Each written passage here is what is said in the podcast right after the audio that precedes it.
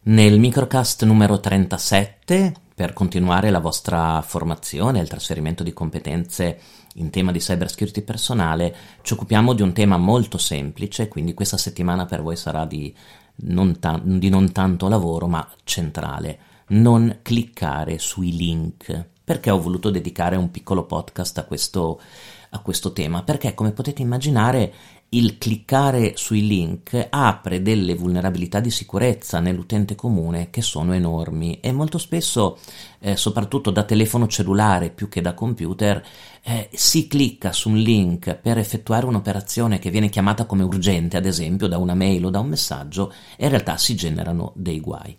Allora, procediamo con ordine. Che cosa sia un link? Immagino che lo sappiate tutti e tutte senza problemi.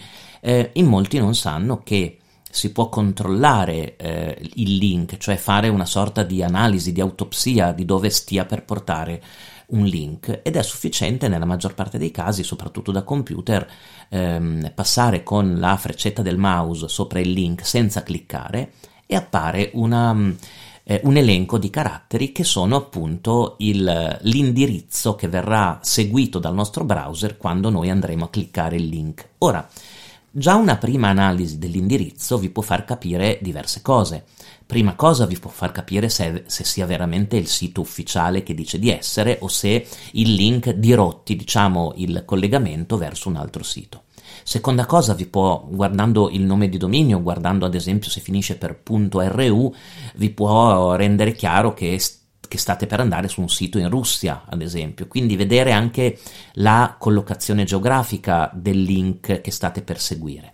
Terza cosa, se la connessione è sicura o meno. Vi ricordate l'HTTPS che è stato oggetto anche di un eh, microcast eh, ad hoc e quindi diciamo ancora prima di cliccare voi potete fare e andrebbe fatta una piccola investigazione su dove vi porterà quel link. Ora, il link a che cosa può portare in concreto? Cioè perché i link vengono usati come strumento di attacco? Possono portare a due conseguenze. La prima, più grave, è che semplicemente cliccando quel link mh, mm, si scarica un malware o un codice malicious, come si dice, che possa infettare il computer. Eh, possono capitare degli attacchi di questo tipo, eh, ma molto più comuni negli attacchi di phishing, un secondo tipo di attacco, cioè il link vi porta su un sito web apparentemente lecito, apparentemente legittimo, ad esempio il sito web clone esatto di, della vostra banca, di Netflix, di Gmail, di PayPal, di un servizio, un servizio che voi utilizzate regolarmente.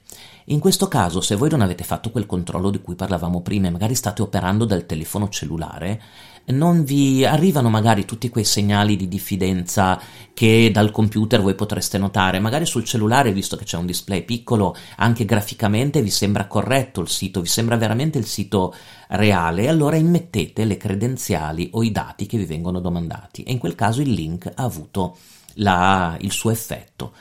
E quindi la regola che eh, ci dobbiamo portare dietro in questo nostro corso, non cliccare mai su link sospetti o su link non attesi.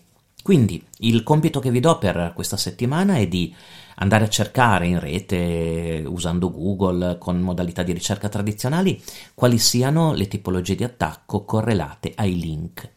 Vi anticipo che ne troverete di due tipi, troverete quegli attacchi dove cliccando semplicemente un link c'è il rischio di prendere un, un malware che, eh, che ne so, vi, eh, vi infetti il computer, vi cifri il computer, un ransomware, entri nella vostra webcam, che mm, abbia un effetto immediato sulla vostra macchina, oppure troverete una famiglia di link male- ma- malicious, sempre, ok, malvagi, che invece vi portano a siti che cercano di ingannarvi.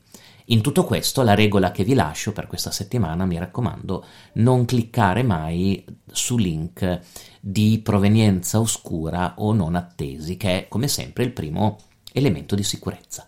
Noi ci sentiamo nel microcast della prossima settimana.